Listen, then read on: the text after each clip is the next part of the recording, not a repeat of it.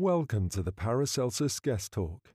In this episode, we sat down with Patricia Arquette, an acclaimed Hollywood actor with an Oscar, Emmy, and multiple awards.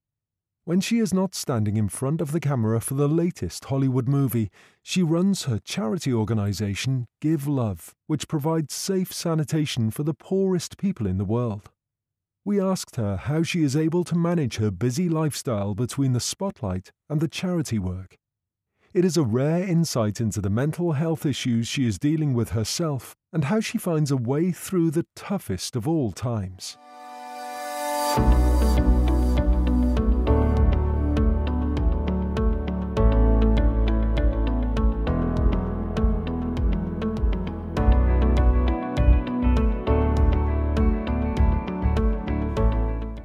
Patricia, I'm very excited to have you here today. Welcome to Zurich. Thank you for having me. Thank you very much for coming. Um, you're a guest that doesn't really need an introduction, but please just uh, let's mention a few. You're Oscar winner, Emmy Award winner, Golden Globe winner, but you're also a mother. You are also an activist. You are very supportive of gender equality and much more. You're active in uh, Haiti, you're doing things on water sanitation. But of all these things, what are you most and what is most close to your heart? Well, I think being a mother is probably the number one thing for me. I mean, I've always wanted to be a mother. When I was four years old, I was running around and, and somebody asked me, What do you want to be when you grow up? And I said, A mom. So that's, I guess, closest to me. But in many ways, I think that that bleeds through to different parts of my life. For instance, my work with our NGO, GiveLove.org, we um, do ecological sanitation in the developing world. And we are working now in seven different countries. We have a lot of projects in Uganda right now, in Kenya. We help kids in school so they have access to public toilets. And I think that's part of my maternal part. Mm-hmm but also my gender equality overlaps with that because um, we're working with some of the poorest people on earth and some of these women they don't have access to a bathroom. So when they go to the bathroom this public toilet that they have to pay for they can be raped on their way. We just put in a toilet for this woman. She's 71 years old and she loves it so much. It's right next to her house and she says i don't have to go outside. They hit you on the head, they rob you, they rape you. And I just felt like, my God, you know, you're 71 years old. I don't want you to have to worry about being raped anymore in your life. So that's sisterhood, but that's also my maternal part. So I think my maternal aspect, and even in gender equality, as a woman, um, and maternally also, and in a sisterhood way, I know in America, the lack of equal pay for women really devastates women, especially single moms. We know that half the children living in poverty in America wouldn't be if their moms were paid their full dollar. So it's funny when you start looking at these things and learning more about them, how much you learn that they overlap on one another. So you're really very active in many different aspects, and you're trying really to contribute. And it's all about purpose, what you do actually in the end. What I'm really uh, interested in hear more about your NGO, Give Love. So what was the driver that you found that NGO, and what are your activities? Well, we first started working in Haiti after the 2010 earthquake. And when we went there, we were going to build a sustainable village. So I found affordable water filtration devices and I started researching sanitation, and I decided on this this specific type of sanitation, compost sanitation, thermophilic composting. So it treats and kills pathogens in waste, and then you end up with compost that you can then amend the soil. So we know with climate change that soil degradation is is expediently getting worse and that there will be less water and more extreme weather conditions. So that when we're able to treat soil with, with compost, we know that it retains more of its nutrients, we don't lose our topsoil, and the fertility of the land is very important. So, what I found was, And it's so funny because I'm an actor and I work in this very glamorous profession, but nobody really wanted to work in sanitation. And it's such a such an important thing. Every person goes to the bathroom every day. It's the number one pollutant to water sources, the lack of sanitation. Uh, the lack of sanitation, waterborne disease kills more children under five than AIDS, malaria, and tuberculosis worldwide combined. So I thought, well, I'm not afraid to work in this sector, and I think it's really important that we work in this sector. Um, when I first started doing aid work, the funny thing was it had just been a shift in the way people thought about aid, and they had decided that every kind of aid project had to be sustainable. But the criteria they came up with was actually unsustainable. Mm-hmm. What they started to say was that every aid mission had to have a business component. And that's just not really possible when you're working with the world's poorest people. They have no disposable income, none whatsoever. I've met women who said, these are my three kids. This one eats on Monday, that one eats on Tuesday, that one eats on Wednesday. This one eats again on Thursday, Friday, Saturday.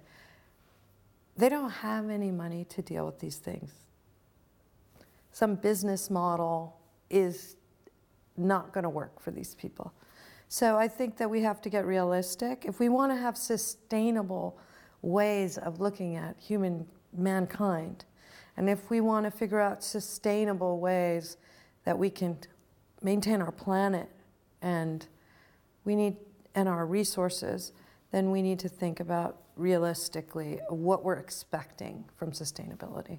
I appreciate you mentioned the aspect of sustainability, but before going into that, I would like to have a follow up question with regards to the people that you worked with in Haiti. So, with your activities, you have been to Haiti, and I'm sure you have met in the field a lot of traumatized people. So, how did you deal with the issues that you have faced there? Well, thank you for asking that. Yes, I mean, we've worked in Haiti and I've seen people in tent camps, trauma, kids at school, their trauma. They're, many of them are living away from home because they live in rural communities and the walk is too far every day. I've never been to Switzerland before. Welcome. So this work has brought me all around the world. We have a lot of projects in Kenya and Uganda and it's an incredible thing when you get to meet people in the field who are really impacted by the work that you do. And your work in mental health has a, a crossover. It's like a Venn diagram, right? We see a lot of people have PTSD for multiple things. Mm-hmm. We work also, we have one project in Uganda in a mega slum so it's a flood zone. Um, and these people are polio survivors, so they have to pay people to carry to them, them to the public toilets far away. And when it rains, they won't carry them. So many of them are married and they're, they have children. Their wives have a huge burden of responsibility to care for all of these people. It just changes their life when they have a bathroom to see the trauma that people go through to not have a bathroom. Their children die sometimes, or their children are very sick. They can be raped, it's, or drop out of school. Um, it's, it's really traumatic when you see, and it's so beautiful when you see how much it means to them and the burden that's lifted from them when you're able to do this work. Having said that, even as caretakers, we have PTSD because I have had to see things that I never thought I'd have to see in the world, in the human condition, and hold people and be there, hold their pain. And I think sometimes when you're a caretaker or you do this work, you yourself absorb some PTSD because you feel powerless sometimes because the need is really great and there's only so much that you can do. And how do you deal in, with situations like that? I think that I fail a lot of times in taking care of myself. Um, because if I see women or kids or the elderly or people who have handicap issues in these situations, I put them so much higher on my list than my own self. Um, so I think I'm out of balance. And I think mental health uh, is really important. And I think I need to pay more attention to that. Dealing with my own PTSD from experiences in my life, losses that I've had, traumas that I had, and then also the work that I do, absorbing the trauma of those that I work with. You mentioned yourself you come from a very glamorous industry. You have situations where you're an award winner, but do you have sometimes a gap, an emotional gap after having such a shiny, positive experience? What happens afterwards? Because sometimes people report that they fall into a depression or a sadness phase. Can you share how this is uh, amongst colleagues or how this is absor- observed in, in the industry? Well, certainly when I first came back from Haiti, I had such a disconnect from my everyday life and what I was looking at in the world around me. I didn't know how to even bring them together. I felt like saying to my kids, I, everyone, I'd say, We have so much, we have too much, we have so much, these kids have nothing you don't understand. I was really in a panic. It was very hard for me to sleep at night because I was worrying about these kids and where they were and did they have food to eat or water to drink. I've even got myself sick physically because if you're in a tent camp or a certain environment, you're in the blazing hot. You bring out a, a bottle of water to drink, and there's 40 kids there that are begging for your water, and I just, as a mom, can't drink water in front of kids who have no water. So I was giving them all the water, and then I ended up getting a giant kidney stone, which was really painful. And they said, You're dehydrated. And I was like, Well, yeah, I, I, I don't know how to balance this, you know, I don't know how to do that. I think I've gotten better at it at a certain extent. And I think you, as a caretaker, need to learn to take care of yourself or you can't take care of others. But, and I'm very grateful what my celebrity has been able to do because mm-hmm. it's been helped me to raise funds for this work.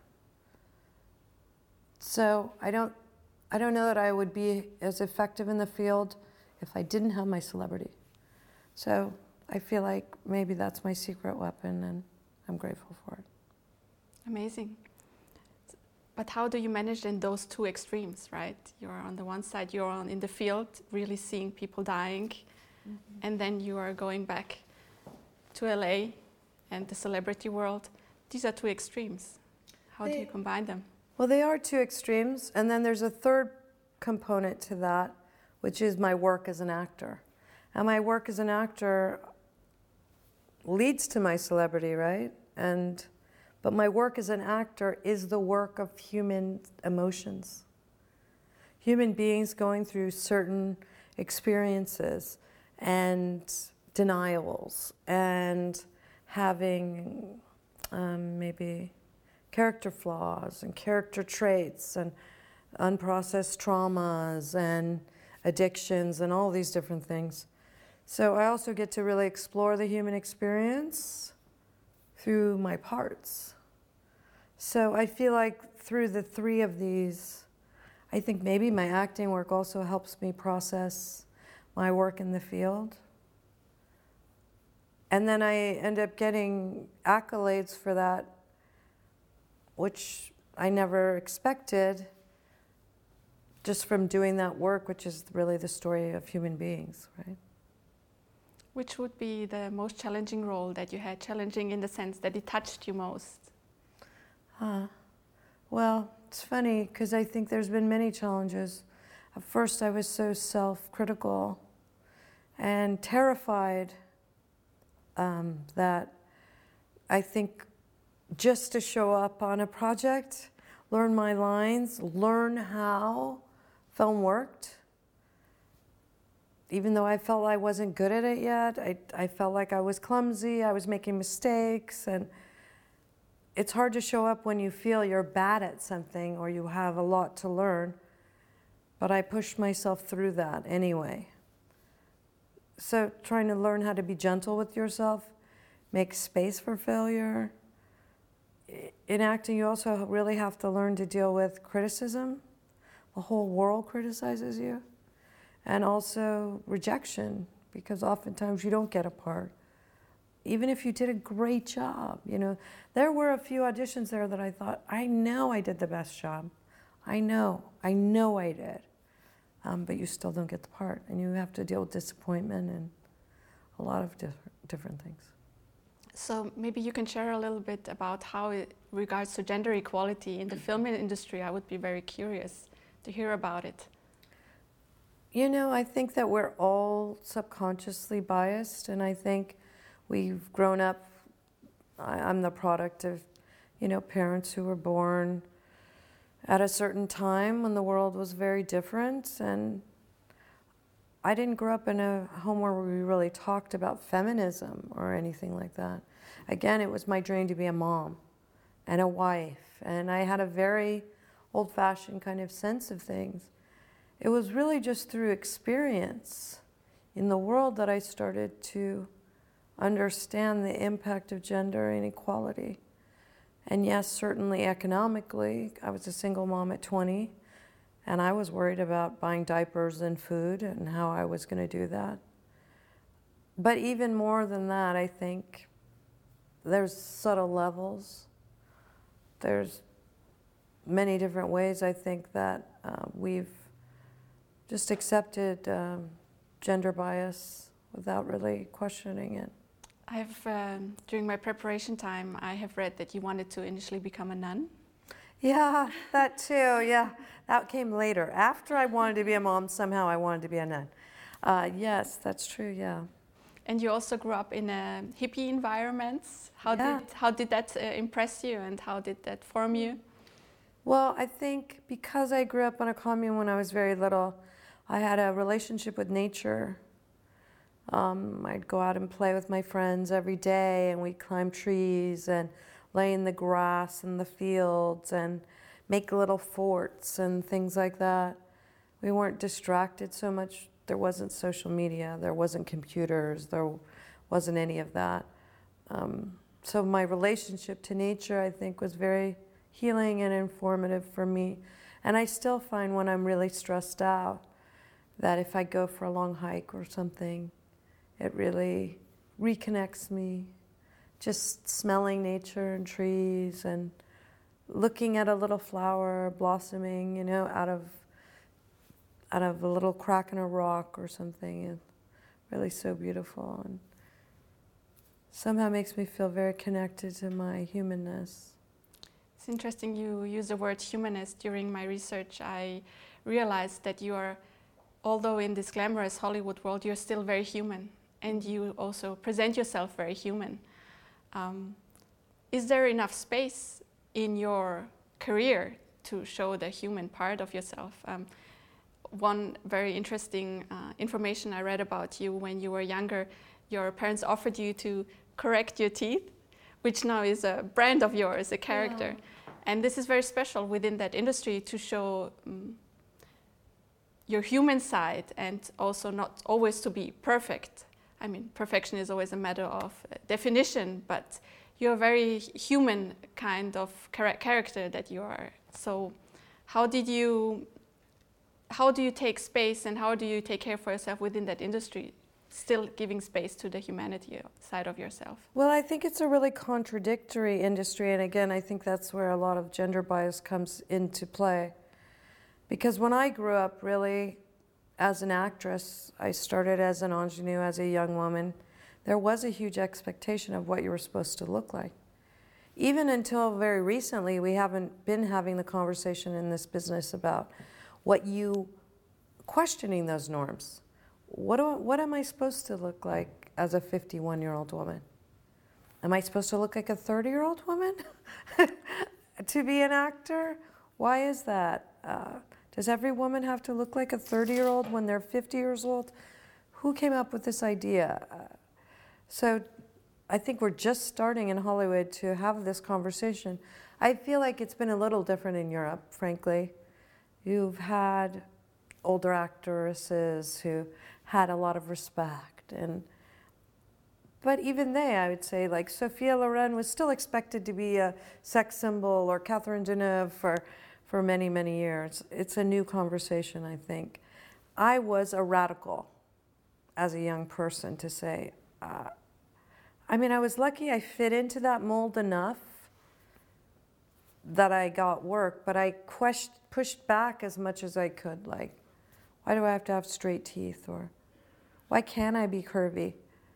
Because at the time, that, that also wasn't acceptable. So I don't know. It's been a, definitely a strange ride, I'll say. Looking at my myself as a woman, as a changing woman, as a young woman, as a woman getting older, through the, the view of the industry around me, through the view of society, having to go in deeper, think for myself, how do I feel about this? But I do think that my mom was probably my biggest influence. She was a model when she was younger and very, very beautiful. But she was also a very natural woman and I mean, there was only a few times I ever even saw her wear makeup at all. You know, a few nights that she went out with my dad for special events that she put on lipstick or something. It was incredibly rare. So I think she was a sort of model for me of natural beauty or self acceptance. And I think it was really important to my dad too uh, I tell the story sometimes. My brother um, and I were fighting about something, and I said something snarky and kind of sassy to him that I thought was funny. And he said, Patricia, you're not funny, you know. And my dad pulled him aside, and I don't know what my dad said to him, but then many years later, my brother said, Oh, dad said, Come over here, Richmond. And he said, Listen, your sister's going to grow up to be a beautiful woman, and she doesn't even know that. And I don't ever want you to take away her sense of humor because the world will try to take so many things away from her and make her just think that her beauty is the only thing that she has to offer. So I never want you to try to control your sister's personality or tell her that, you know, she's not funny or she's not smart or anything. So I know that it also came from my dad, you know, it was a my mom and dad, I think, were very in tune with wanting me as a young woman to be my full self. Seems like that your parents were very much forward thinking during their times when we speak about gender equality or inequality today, right? Uh, well, in many ways, it's funny because, yes, they, they wanted that for me, but they were also very traditional. And my mom was in a subservient position in a way where she was economically very much dependent on my father. Um, even to make choices with their income, their family income, she really had to go to him a lot. She wasn't an equal in that way. And, and even as brilliant as she was, she went to college at 16. She was very aware that if she left my dad, she wouldn't really have opportunities to make enough money to raise five kids. So I think she was at a great disadvantage, and a lot of it had to do with her, her gender. Mm-hmm. So it was funny because they were, they were in many ways advanced and open, and then in other ways they were also um, sort of creatures of their own time they were born in, and all of that. Patricia, what be, would be your message to the women out there now that we have spoken about gender equality or inequality and gender pay gap? If you would give an, an advice to someone, what would it be as a woman in today's world with all those expectations and pressures and fears and trauma? Well, I think it would be the same advice I give to myself like, look at your own. Um, your own needs also in this scenario. What do you need? Take care of yourself also. But my advice, I think, for men and women would be let's try to examine these long standing subconscious biases we have um, and understand that we actually do need to make a shift. And it might feel radical at first, it might seem like too much too fast. but it's not too much too fast. With the Me Too movement, with talk about equal pay and gender equality, we're seeing a shift in behavior and expectations, and I think that that's really positive. But there's many areas I know I haven't even looked at about gender equality and um, gender discrimination, subconscious bias. So I think we just keep having to look at it. And I know that we all, men and women, want that for our daughters. We want a different future, we want a different reality. Because as much as we talk about these things, there's still very few women at the top on boards of Fortune 500 companies. A lot in Europe, you're ahead of us, but we don't even have parity um, in our government with women. Um, there's still the, the majority of nurses and teachers are women. Those fields tend to be underpaid. You'll get paid less money for taking care of a child than you will for parking someone's car in America. If you're a janitor, which is usually a male job, or a maid, which is oftentimes a female job, you'll get paid more to be a janitor. So even in the same field, you'll see that there's gender disparity and pay gaps in largely the same occupation. Now that you're taking care of so many people, how do you take care of yourself in the end? I do a very bad job of taking care of myself. Yeah, it's really bad. Yeah, that is really what I need to work on. And I think it's kind of amazing. I've been thinking a lot about mental health uh, lately and emotional health and recharging and replenishing yourself.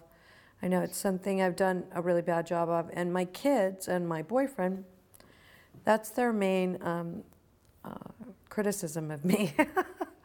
like, stop taking care of everybody else, take care of yourself. You need a break. You can't take care of everybody and everything all the time. And I'm having to learn to say no to a lot of things. It's hard for me because there's so many things I want to do in the world. So many great groups doing so many wonderful things, but I do realize that sometimes I tend to overextend myself.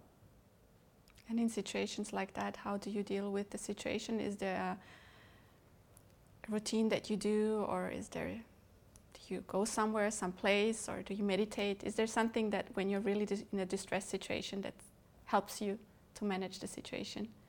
Usually, I actually push it to I'm so far gone that I either like get sick and I have to lay in bed, and God just kind of knocks me off my feet and says, "No, lay down for a while." I often, I don't know, I see myself as sort of some robot or some soldier or something that can, you know, I can fight for everyone's battles, but I, I'd never recognize when I'm exhausting myself for me. So it's really something that I need to work on. And I think it's something I actually came in this life to have to learn. So I, I'm not good at it. I'm just not good at it. And that's not an excuse. It's, it's very much a flaw, I think, that I really need to pay attention to. I've seen uh, your very impressive uh, presentation when you went in front of the Congress with regards to women's rights. Um, it was a very touching and impressive speech that you gave there. Um, you've been very active and for a long time in that field. Can you please share a little bit what were were there any progress after your speech and what were the feedbacks that you received? Well, thank you for bringing that up. And actually, when you said that, it made me think how much I internalize uh, trauma, fear, PTSD.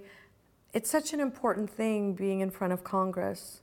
So many activists have been working on getting women in the Constitution and ensuring that women have equal rights in the United States of America. They've been working on this for a generation, two generations. Since the beginning of our country, really, women have been trying to have equal rights in America. So I felt this huge responsibility. And in the days leading up to it, my blood pressure was incredibly high. I was so stressed out about it. and afraid I'd make a mistake. Um, but it was the first time that the, the Congress had heard an argument for women to be in the equal rights, uh, to have the Equal Rights Amendment and be in the Constitution. For 36 years, it was the first time they'd had a hearing like that. So it was an incredible amount of responsibility, and I had a lot of fear around it. But exciting things are happening. So for around the 70s, when the Equal Rights Amendment didn't pass, everything kind of stalled out. They were three states short of ratifying it. But in the last few years, two states have just ratified. And so now we're one short. When I grew up, when I lived in the hippie commune, I lived in Virginia. I was born in Chicago, in Illinois. Illinois recently ratified. California was the first state that ratified. That's where I live now. So I have two of the states I grew up in now have ratified. One that hasn't is Virginia. But amazing things are happening right now in Virginia because the Democrats were had all the votes that they needed to ratify in Virginia, but the Speaker of the House in Virginia was a Republican and he refused to let the vote come to the floor. But now it's changed hands and the Democrats are now in control. And one of the first things they're going to do is vote on, on ratifying the Equal Rights Amendment. So once that happens, it has to go back to Congress. And right now, Congress is writing up a bill to rescind the deadline. And if they rescind the deadline, it's going to be difficult because it'll pass in the House of Representatives probably, but it won't pass probably right now in the Senate because it's Republican run, you know, majority Republican. But in the next election, if that changes, and if the Democrats win over the Senate, then they'll pass and women will be in the in the Constitution of the United States of America. And why that's important is when we were talking about subconscious bias, there's a lot of laws people don't know about in different states in America that have bias. For instance, in some states, a woman can be forced to co parent with their convicted rapists. Um, that's a crazy thing, right? Um, in many states, they had a backlog of rape kits. So that means when a woman gets raped, and they take the forensic evidence. It was just sitting on shelves. They just found 1,700 yesterday that had been sitting for maybe up to 30 years on a shelf in Minnesota, um, in Minneapolis. So it's to examine how's our funding and why are you not funding rape kit processing? Is it because the majority of the victims are women? So it's going to have a lot of impacts, I think, for women across the board, and I think it's really critical. Absolutely. You are doing work that is not only for the US, but it's for the world and all the women around the world, and it has been very inspirational for many women out there. Oh, thank you. You have mentioned a few times the word fear that you were afraid when you were standing there presenting that. Can you explain or elaborate a little bit on what kind of fear you were facing in that situation? Oh, it was so much fear because so many people had worked so hard on this. And because you don't want to be one of, I think there was five of us up there, and some of them were against the Equal Rights Amendment. Um, they were from the Republican side, some of the lawyers. So to be one of very few people to argue this and try to win people over and have them hear you was it just felt like a lot of pressure, but I also felt that same fear, a similar fear when I won the Oscar.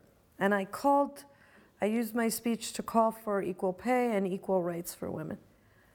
Um, that was scary too because I knew it's really frowned upon for you to be political. But I, I knew that the, I didn't necessarily want an award for me, my own self. Yes, it's a lovely thing. Thank you very much. It's an amazing acknowledgement from your peers and your industry. But what if you could take that moment and change millions of people's lives? So that's what I wanted to do. I didn't want to just have something for me, I wanted to have a feast for everyone. I didn't want to just celebrate myself, I wanted to celebrate everyone. I wanted everyone to have a better life from that moment. And then when I was presenting in front of the um, for the Equal Rights Amendment in front of Congress, I felt this big pressure like, if you blow this, that might not happen for everyone. Um, so, and then I had to kind of be nice to myself in my own mind, like, hey, you're going to do your best. You've studied, you know what you're talking about, you've spoken to activists in the ground in all these different areas. I brought all my material with me, I had all my statistics, but you also are human and you might not do everything perfect. And your heart is in the right place, and you have to be nice to yourself too. You said you have the heart in the right place. One thing that you are strongly advocating is the topic of transgen, and you have voiced this out mm-hmm. within your industry. It has been very difficult, not only within your industry, but generally in the world for people who are transgen. What are you doing currently in order to support that? Well, my sister Alexis was transgender, and she passed away three years ago from AIDS. And, you know, we don't talk about AIDS very much, or we think AIDS has been you know, a crisis that's been solved, but really hasn't. We still have a million people a year die of AIDS. And a lot of people don't have the resources or the access to, to the medicine that they need. And we still need to make more progress uh, till we have a cure. And looking at my sister's life, when she lived her life as a boy, as an actor in the world, she was maybe the best actor in our family of all of us. And to see her then live her truth as a trans woman became very difficult for her to get a job. She felt dealt with so much discrimination, the threat of violence, just walking down the street, you know, the experience of violence being a trans woman in the world. It made me really hyper aware of that level of discrimination. And it's very important to me. And recently, when I won the Emmy, I talked about jobs for transgender people because trans people in America, and I imagine everywhere, have the highest likelihood of living on the smallest amount of money a year. Trans women of color in America has a um, an average income of under $10,000 a year. And that's in deep poverty. So oftentimes, trans people are forced into the sex industry to survive, which puts them at great risk. And they all have dreams of what they want to be and industries that they want to be involved in and who they want to be as people and skills that they want to bring and talents. And they're being, um, they're being stopped because they're trans. So I think job opportunities are very important and I am committed to making more trans job opportunities available. Thank you very much for opening up about this. I really appreciate it. Uh, I fully agree. This is a very important topic, and the society should be made aware about this, and it shouldn't be a taboo anymore. And it, it's funny because when I was talking in front of Congress about women's rights, a lot of people who have stopped the progress of women's rights in America have done so under the threat of, you know, trans women would then be able to go to the bathroom with women. I spent my life sharing a bathroom with a trans woman. I love my sister so much, you know. I have no fear of trans women. I, the unspoken conversation, which I talked about in that speech, was I know what they're alluding to is rape. Rape is illegal everywhere. It's not trans women that are raping women. It's, and I said to them there, I said, You have a problem with rape everywhere. Rape is your problem. People are getting raped in churches, people are getting raped everywhere. Rape is your problem. It's not trans women that are your problem. Patricia, what would be your advice to people who are currently under mental distress? What is your advice? What to do? Well, it's advice I have to give myself too. That we can't do everything alone. We can't. We can't. If you're struggling with something, you just have to know that we're all struggling with something. And it's okay to go to professionals, and it's okay to say you need help, and it's okay to get help. There's no shame in that. I think the real the real problem is that we've created this false illusion that everyone is perfect and everyone can handle everything. And we can't. There's too many things in life. Life has traumas, and they're hard to process. And there's a whole spectrum of different mental disorders and conditions that we can all deal with. Um, and we need help to do that. And it's okay to ask for help, and it's okay to seek help. And it doesn't make you any less perfect.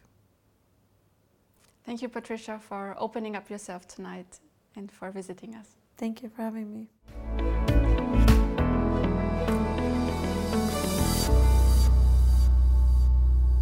Thank you for listening to our podcast. And do reach out to us directly with any questions or queries you have via our website, paracelsus-recovery.com. On social media, on Facebook and Instagram, please use the handle Paracelsus Recovery, and on Twitter, Paracelsus Rehab.